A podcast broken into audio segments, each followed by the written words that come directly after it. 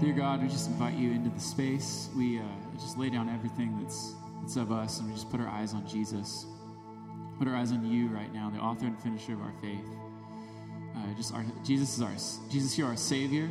You are are you are you are the one who made a way for us to come into the presence of God. And so I just that's just what we're doing right now. Is Jesus made a way for us to just approach His throne, just approach God's throne, and so. So, God, I just ask you to do what only you can do this morning. In Jesus' name, amen. We're going to sing an oldie but a goodie to start it. And I want, this is like, we need some some clapping. So, let's see. Like in, in time, you know, if you got rhythm, great. If you don't, look to the person next to you. They might have rhythm.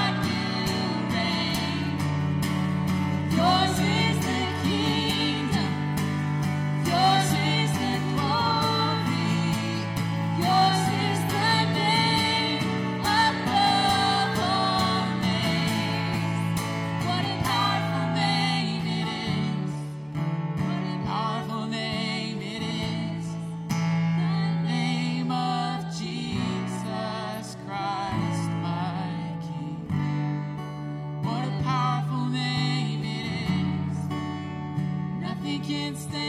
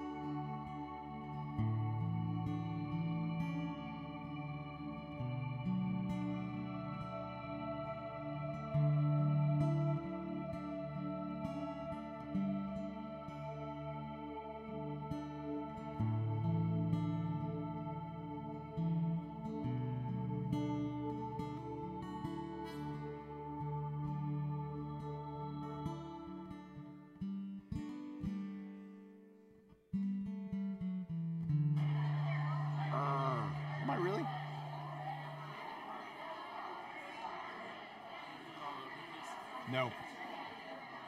That's terrible. That is terrible. I thought I turned that thing on. Oh well.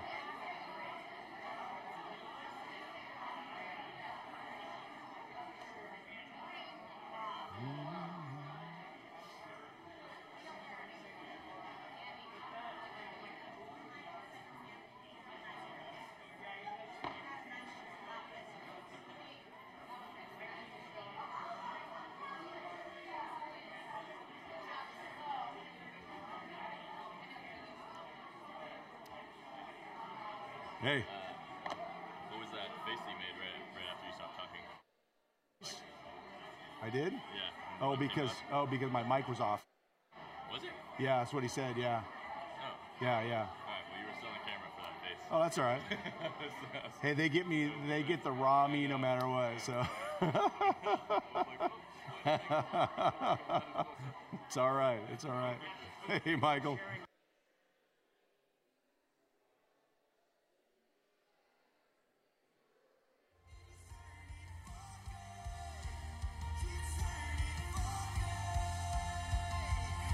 We'll go. Steve at AG Harvest. Yeah, sounds good. Welcome. Come on back. We're in 2 Timothy chapter 4. 2 Timothy chapter 4. So, before we get to 2 Timothy chapter 4, if you look around on your chairs around you, there are information cards, info cards. If you did not fill those out last week, we're going to take a moment now to give you an opportunity. Just go ahead and fill those things out. It's just helping to update our database so that we can get everybody kind of there and, and know who we're serving and ministering with and praying for. Um, so it takes typically three weeks to get everybody in church to do something. So we talked about it last week, and we're talking about it this week, and we will talk about it next week. So Um, just giving you an opportunity to be a part of our database so you can be a part of the communication that we send out weekly and uh, be a part of what we're doing here week to week. Amen. So, sometime uh, during the service, if you can fill that out and then put it in one of the offering boxes. Here, there's an offering box in the sanctuary on both wall, two walls. And then um, in the loft, there's a box, and on the patio, there's a box as well. So, um, good stuff. Lord, as we get into your text today, speak to us, lead us. God, so many of us are already doing the stuff that we're talking about, Lord, but there's there, I believe there's more to do by your grace as you call us and empower us, Lord. So help us to do the stuff that you're calling us to do, to be about the stuff that you're calling us to be about, Lord God. Be glorified in us and with us and through us, we pray in Jesus' name. Amen. I titled the message today, You Have Work to Do. I thought that's off putting, right? work is like a four letter word. It's like we think it's a curse word, right? It's like when we talk about work that needs to get done, we kind of get all nervous about it and anxious about it. But really, this is what we're put in the earth to do to accomplish stuff for the kingdom. Work isn't something to be avoided, work is something to be enjoyed. It's often where we find our greatest sense of purpose. Uh, it's where we get our provision from. It's where doors of opportunity are opened up to us, growth, new experiences. Some of us need to think differently, reframe work, and think about it differently because God does his best work through us when we're humble and submitted and obedient to do what he's called us to do. Um, one coach said this hard work beats talent when talent doesn't work hard. So some people are just gifted with all kinds of abilities academically or whatever it may be. But this is the case. Hard work beats talent. It beats that out when talent doesn't work hard. So even if you've got talent, you need to work hard to develop your talent, to develop your gift set, and to develop who you are as a person. Colin Powell said this there are no secrets to success, it is the result of preparation, hard work, and learning from failure. We're all going to fail in life. We're all going to fail at work and the things that we attempt, but that is just part of the process. And I think sometimes we're afraid to fail, so we're afraid to step into those things that God is calling us into. Someone else said hard work spotlights the character of people. Some turn up their sleeves, some turn up their noses, and some don't turn up at all.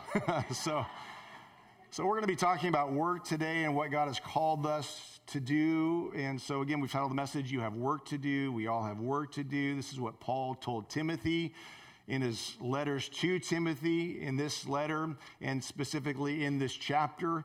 Paul told Timothy, You have work to do. This is what Jesus told his disciples, especially before ascending to the Father. You have work to do. This is what the Bible is telling us from start to finish Old Testament, New Testament. The Bible tells us we have work to do. So let's take a look at uh, 2 Timothy chapter 4. These are the last anointed words that Paul penned before his execution. So, this is what Paul wrote right before he was going to be executed, and he knew that his time was short. He knew that he would be executed. And so, imagine the urgency in his heart to make sure that he's communicating the right message before he expires and goes to be with the Lord. It was important to him that he finish well. Um, a good friend of ours that's been at the church here for the last six or seven years, Don Gaynor, passed away this Tuesday. I don't know if everybody heard that. Don was 82 years old.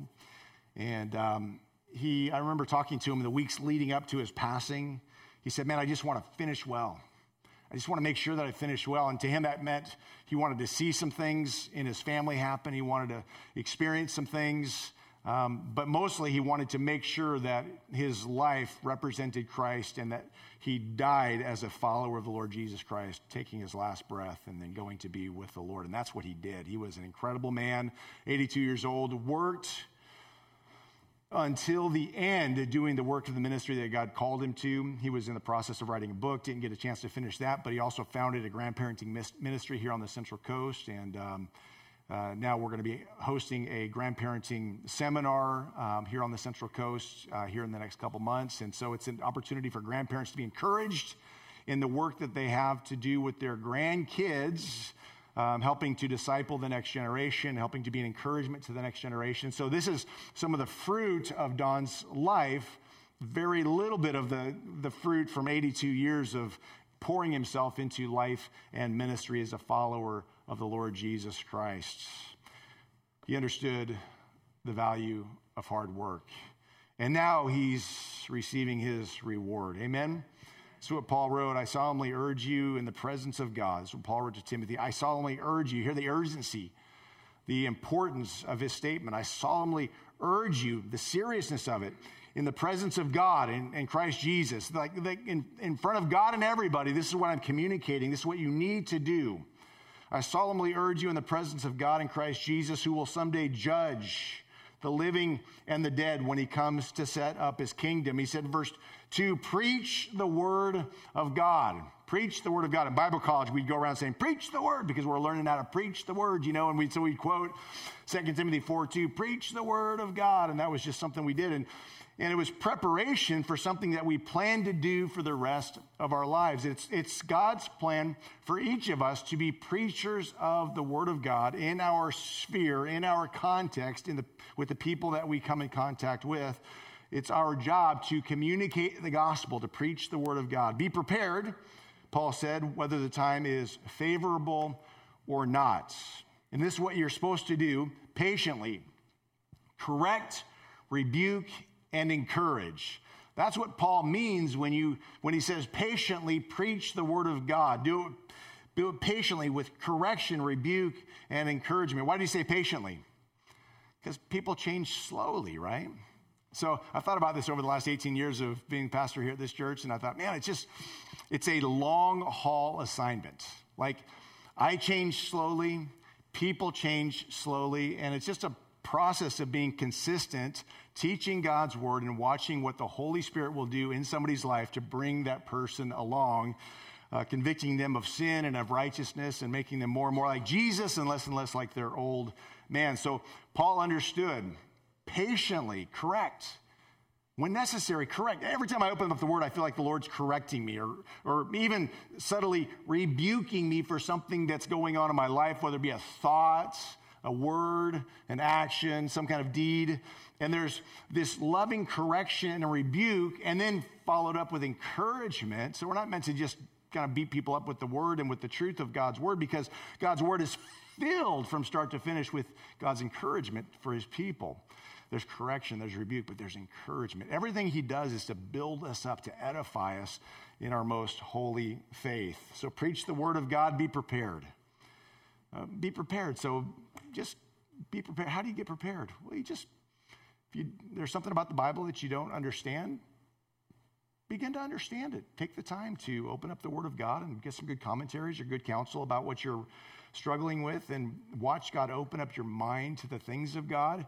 And as He opens up your mind to the things of God, watch the confidence that you, and we're not talking about arrogance, that's not helpful, but confidence is good.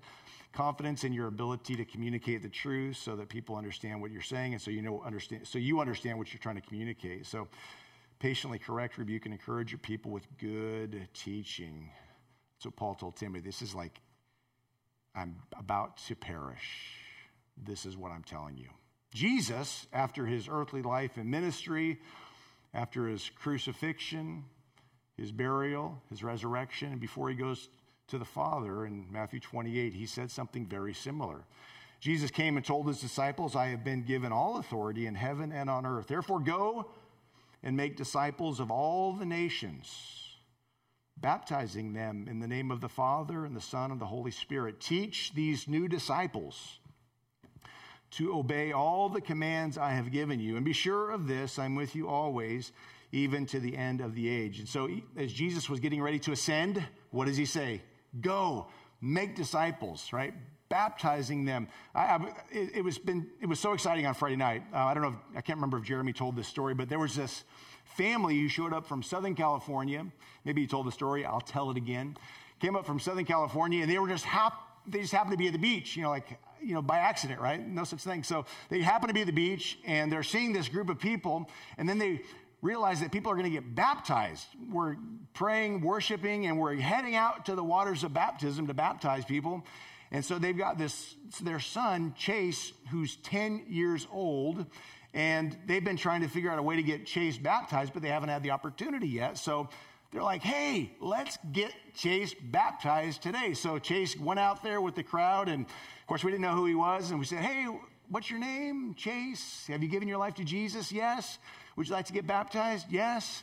And so we got a chance to baptize him and get, get got to meet his parents and give him a, a shirt, a Harvest Church shirt, and a Harvest Church towel that we give out to those get baptized, and really got a chance to bless him. You know, it's that type of thing that God wants to do when we when we say yes to Him. We're you know the beginning of this church service. Yes, yes, yes, Lord.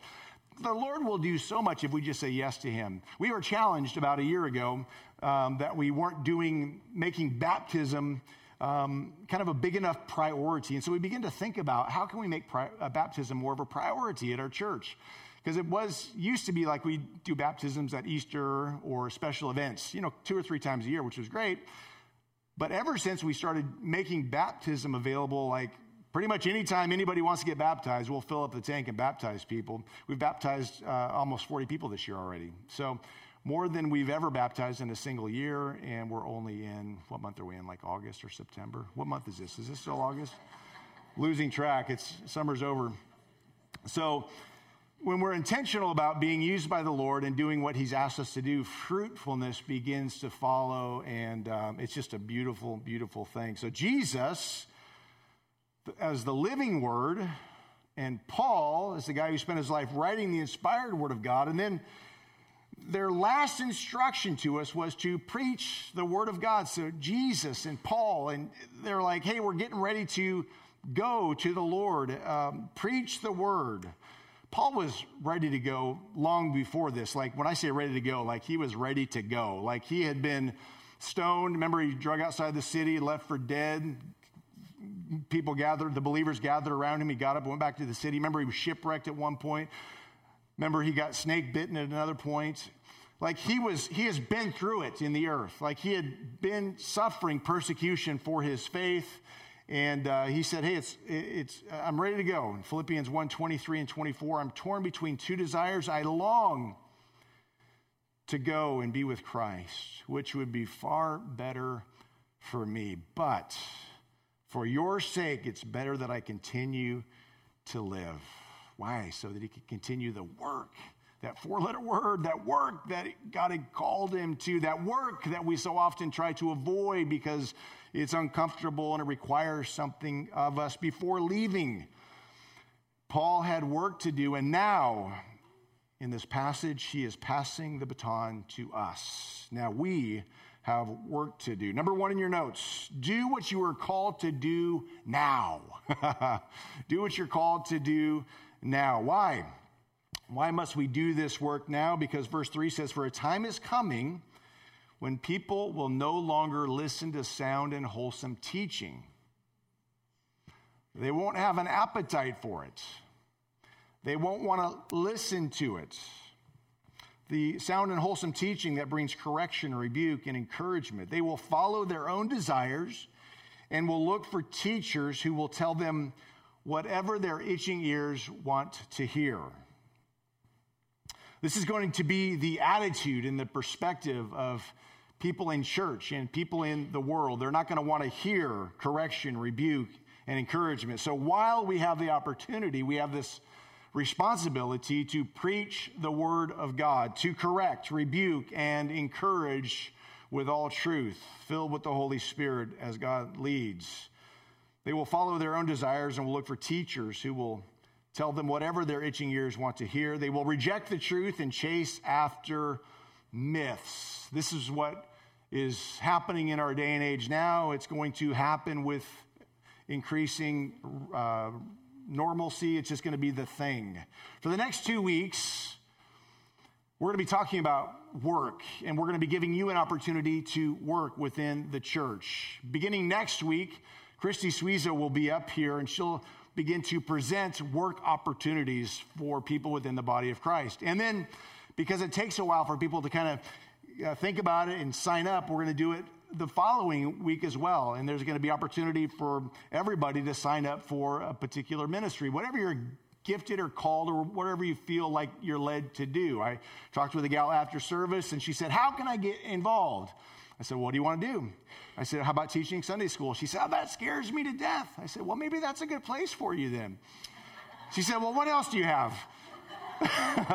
I said, Well, how about if you clean? You want to clean the church? She said, I'd love to clean the church. So I said, Well, go talk to Jolene and she'll get you on the cleanup list. And so there's going to be opportunity for uh, platform ministry where you're playing an instrument or helping to lead worship, behind the scenes ministry where you're at the computers or the soundboard doing that sort of thing, or doing live feed in another space altogether. Uh, you can clean, you can work with youth, you can work with kids, you can work with young adults, you can work with uh, college age ministry. These are all areas, fifth and sixth graders. Uh, these are all different ministry opportunities. You can be involved in men's uh, leadership, women's leadership. There's all kinds of opportunities for people to get involved with. So next week and the following week, there's going to be sign up opportunities. And so be ready to get plugged in as the Lord leads into the area of work that God has called you to be involved in.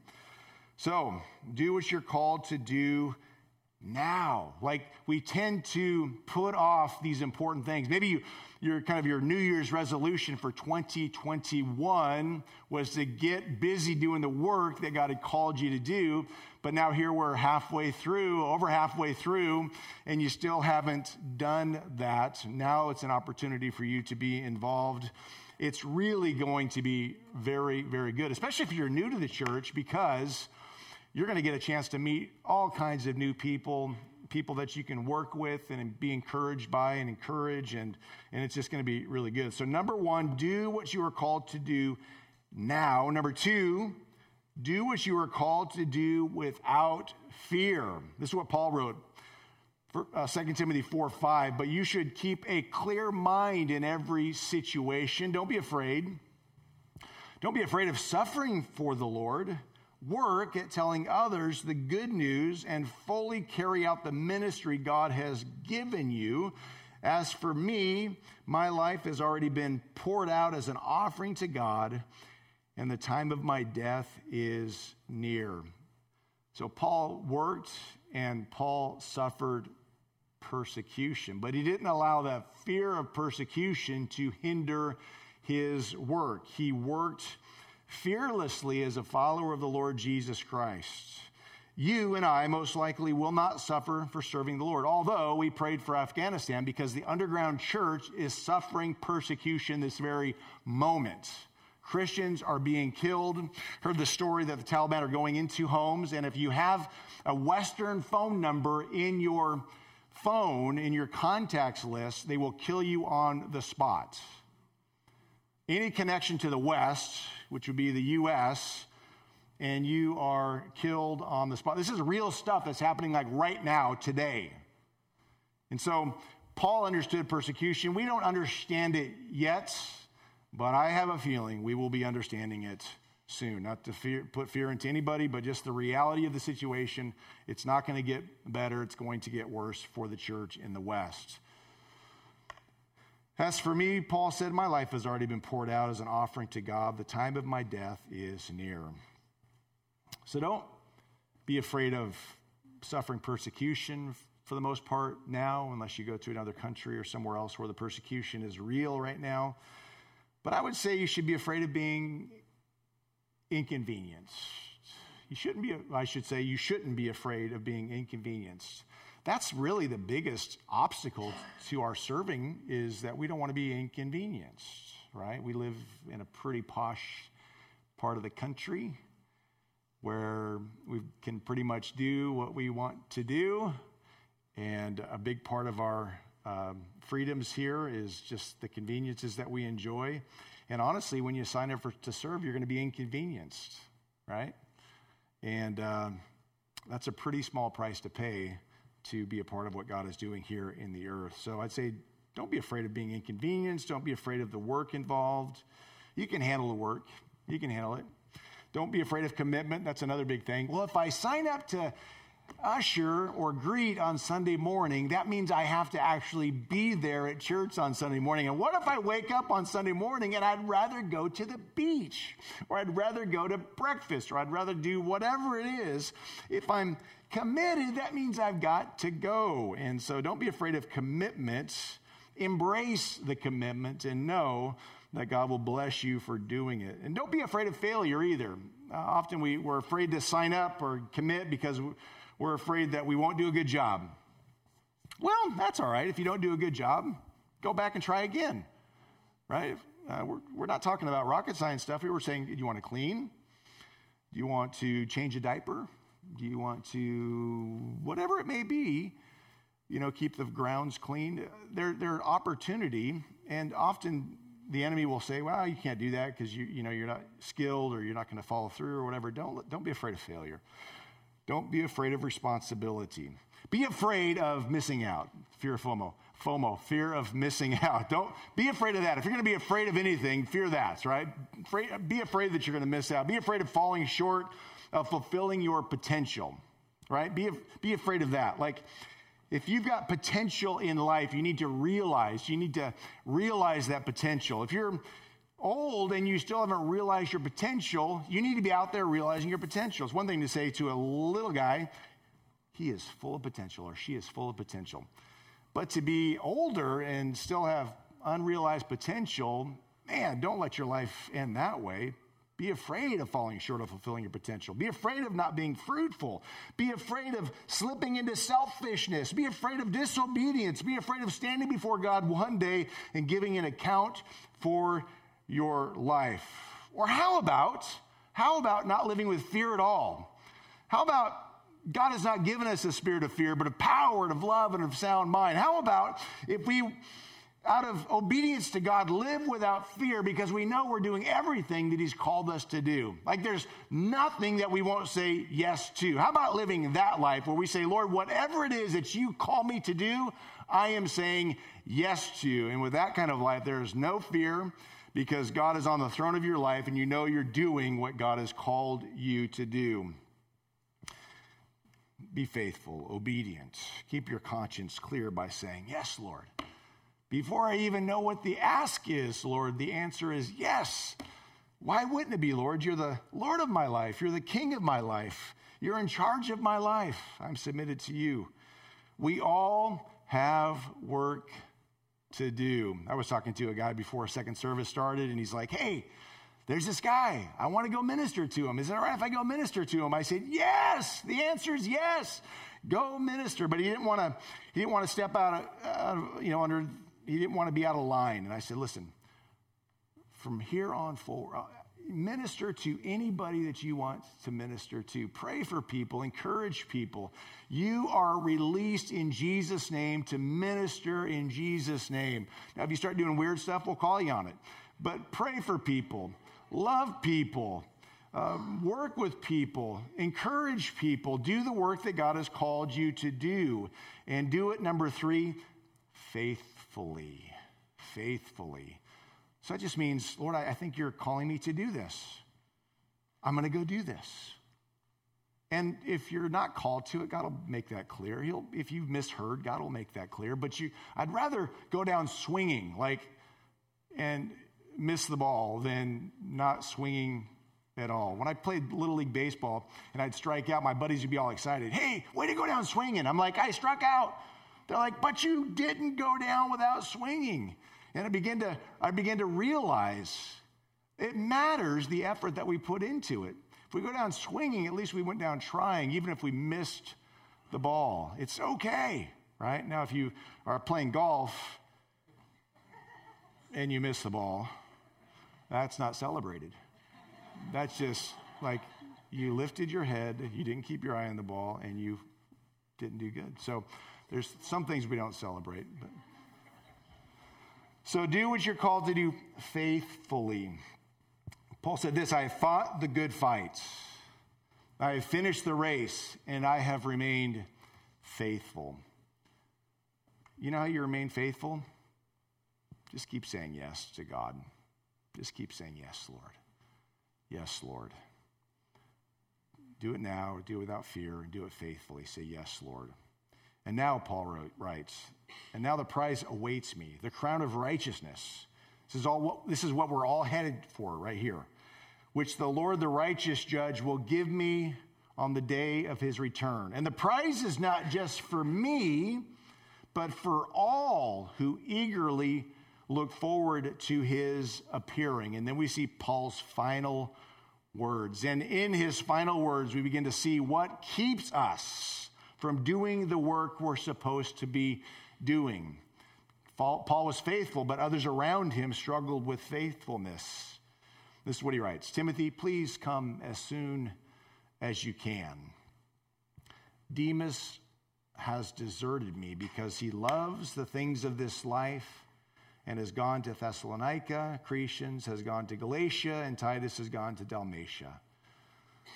Loving the things of this life will keep us from doing the work that we're supposed to do. So there are things, real life obstacles to our success in doing the things that God has called us to. Loving the things of this life is part of it. Now, I think we're supposed to love this life. I think we're supposed to love what God is doing in our lives, love the people in our lives, love the relationships, love the work and hobbies and all that kind of stuff. But if the love of this world, the love of this life is hindering our ability to love God fully, being fully obedient to do what God has asked us to do, then our love is misplaced. We need to Seek first the kingdom of God and his righteousness, and everything else will be added unto us. So we need to seek first God, love first God, and trust him with everything else. Verse 11 says, Only Luke is with me. Bring Mark with you when you come, for he will be helpful to me in my ministry. I sent Tychicus to Ephesus, and when you come, be sure to bring the coat I left with Carpus at Troas. Also, bring my books, and especially my papers, my parchment Alexander the coppersmith did me much harm. But the Lord will judge him for what he has done. Be careful of him, for he fought against everything we said. Something else that keeps us from doing the will of God and the work that God has called us to do is opposition. Uh, Alexander the coppersmith was opposing Paul's work. He recognized that it was an opposition. He recognized that he was a problem and that he was trouble. He warned others about Alexander the coppersmith, and Paul went about his business doing what God had called him to do. Often we're derailed because there's opposition. There's always going to be opposition when we're trying to do what God has asked us to do, whether it be real human opposition, a guy like Alexander the coppersmith, or it's other opposition, um, relational opposition, time confinements and restrictions. Things we might need to reassess our lives and do some other things less so that we can invest ourselves more in the kingdom. My daughter was super has been super busy lately, and I told Jolene, my wife, I said, "Why is Leslie always so busy?" And she looked at me and she said, "Because she takes after you." I said, "Ow, that kind of hurts." But the reality is that we get so busy that we can miss the best that God has for us. So, what is it that we need to eliminate from, from our lives? Seemingly good things, busy things that are keeping us from doing the very best that God has called us to do. The enemy is really good at keeping us busy doing, you know, things, but missing the very mo- most important things that God is calling us to.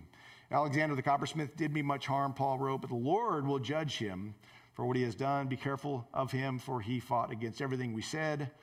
The first time I was brought before the judge, no one came with me. Everybody abandoned me. May it not be counted against them. I love Paul's heart. He's like, I was abandoned by these people, but may the Lord not hold it against them. As I was worshiping first service, I really felt challenged in my spirit that I was holding something against someone in my heart and I couldn't worship first service. I was like, Lord, why can't I worship? And I felt like the Lord said, because of this. And I said, oh. I said, Lord, forgive me. I repent. I forgive. I extend grace. And it was like a, a load had been li- lifted off. We, we can never minister effectively if our heart is not in the right place, if we're not being humble and extending the same grace that has been extended to us to others. We, we can never minister effectively and, and with longevity the way that God has called us to effectively and fruitfully unless our hearts are in the right place. And so, whenever the Lord challenges your heart, don't be offended, be humble, say, Lord, yes, you're right. You're right, Lord. I, I, I don't want to be angry with that person or hold a grudge against that person or be disappointed with that person any longer. I just want to let that go. So there's all kinds of things that will keep us from doing what God has called us to do, the work that He's called us to do, and quitting. Quitting when things get difficult is part of that. That's what I mean. Paul said, "Everybody has abandoned me." Well, may not be counted against them. First time I was brought before the judge, he said, "I'm being brought before the judge, and everybody left me." When things get difficult, the temptation is to quit. By God's grace, we can stay in the fight. By God's grace, we can keep going. By God's grace, we can finish well. But it's only done by God's grace. And so we've got to stay humble, teachable, available to God. We've got to stay in the Word. We've got to be filled with the Holy Spirit. We've got to allow God to do what He wants to do in our lives. And then, and only then, will, be, will we be able to do the work that He's called us to with longevity and with faithfulness. What will keep us from doing work, the work we're supposed to be doing? Uh, I think this one is common too. We forget that God is the one who calls and strengthens his people for the work they are called to do. And I kind of been dancing around that, tiptoeing around that. Verse 17 Paul wrote, But the Lord stood with me. Everybody else abandoned me, but the Lord stood with me. You, you have this confidence, you have this assurance, you have this promise from the Lord that He will never leave you nor forsake you. He didn't leave Paul in his desperate times. The Lord stood with me and gave me strength so that I might preach the good news in its entirety for all the Gentiles to hear. And he rescued me from certain death, yes, and the Lord will deliver me from every evil attack and will bring me safely into his kingdom, his heavenly kingdom. All glory to God forever and ever. Amen. Then verse 19 give my greetings to Priscilla and Aquila. So there were people that stuck with him. A bunch of people left, but now he's recognizing those who were faithful. Give my greetings to Priscilla and Aquila and those living in the household of uh, Onesiphorus. Erastus stayed at Corinth, and I left uh, Troph- Trophimus at uh, sick at Miletus. I got to slow down, I'm trying to say too much. Do your best to get here before winter. Eubulus sends you greetings, and so do Pudens, Linus, Claudia, and all the brothers and sisters. May the Lord be with your spirit, and may his grace be with all of you. These are Paul's last inspired penned words. He said, You have work to do. Do it now. Do it without fear. Do it faithfully. With that, let's go ahead and stand up. We're going to invite the worship team forward. We're going to sing some more. And then um, we will have some fellowship afterward. And then we can go have lunch and do all that kind of fun stuff. So thank you, Lord, for this time. We love you. Lord, continue just to establish your truth in our hearts and minds, Lord. And as you establish that truth in our hearts and minds, Lord God, that we would be obedient to it. We'd say yes to it, Lord, with a big old smile on our face. We'd say, Yes, Lord, yes, Lord, yes, yes, Lord. In Jesus' name we pray. Amen. Amen. Let's worship.